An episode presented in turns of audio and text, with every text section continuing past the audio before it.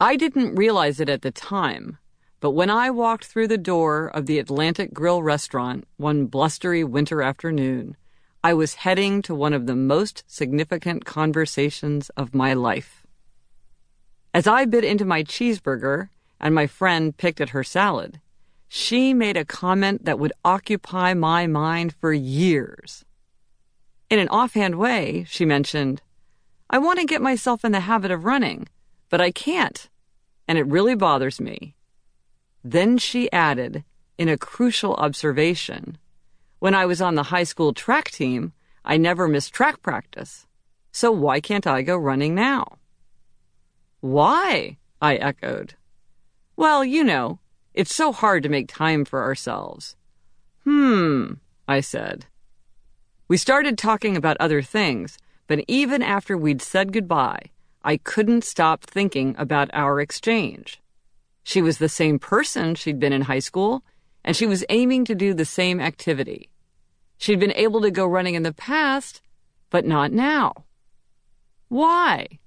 Was it her age, her motivation, her family situation, the location, team spirit, or something else?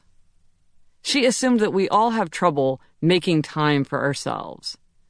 But actually, I don't have any trouble making time for myself. How were she and I different from each other? I would spend the next few years trying to answer these questions. The origin of the four tendencies. They say there are two kinds of people in the world those who divide the world into two kinds of people, and those who don't.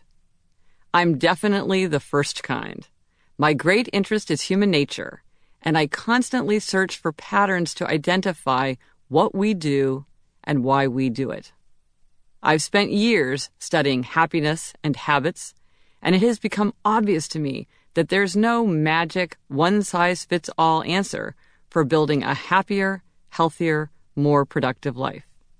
Different strategies work for different people. In fact, what works for one person may be the very opposite of what works for someone else. Some people are morning people.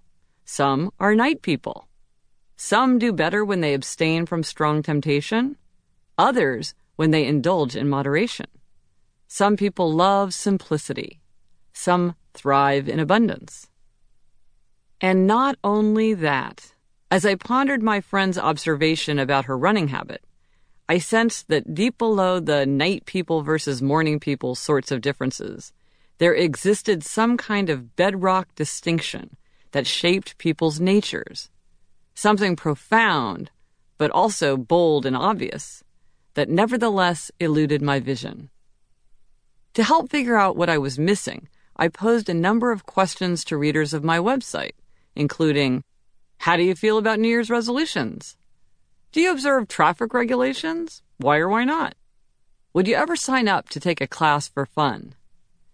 As readers' responses poured in, I saw that distinct patterns were threaded through the various answers. It was almost weird, as though groups of people had agreed to answer from the same script. For instance, about New Year's resolutions, a subset of people gave virtually identical answers. I'll keep a resolution if it's useful, but I won't start on New Year's Day because January 1st is an arbitrary date. They all use that word arbitrary. I was intrigued by this specific word choice because the arbitrariness of the January 1st date had never bothered me. Yet these people were all giving the same answer. What did they have in common? And many people answered, I don't make New Year's resolutions anymore because I never manage to keep them. I never make time for myself. Another group said, I never make resolutions because I don't like to bind myself. There was some meaningful design here. I knew it, but I just couldn't quite see it. Then finally, after months of reflection, I had my eureka moment. As I sat at my desk in my home office, I happened to glance at my messy handwritten to do list, and suddenly it hit me. The simple, decisive question was how do you respond to expectations? I'd found it.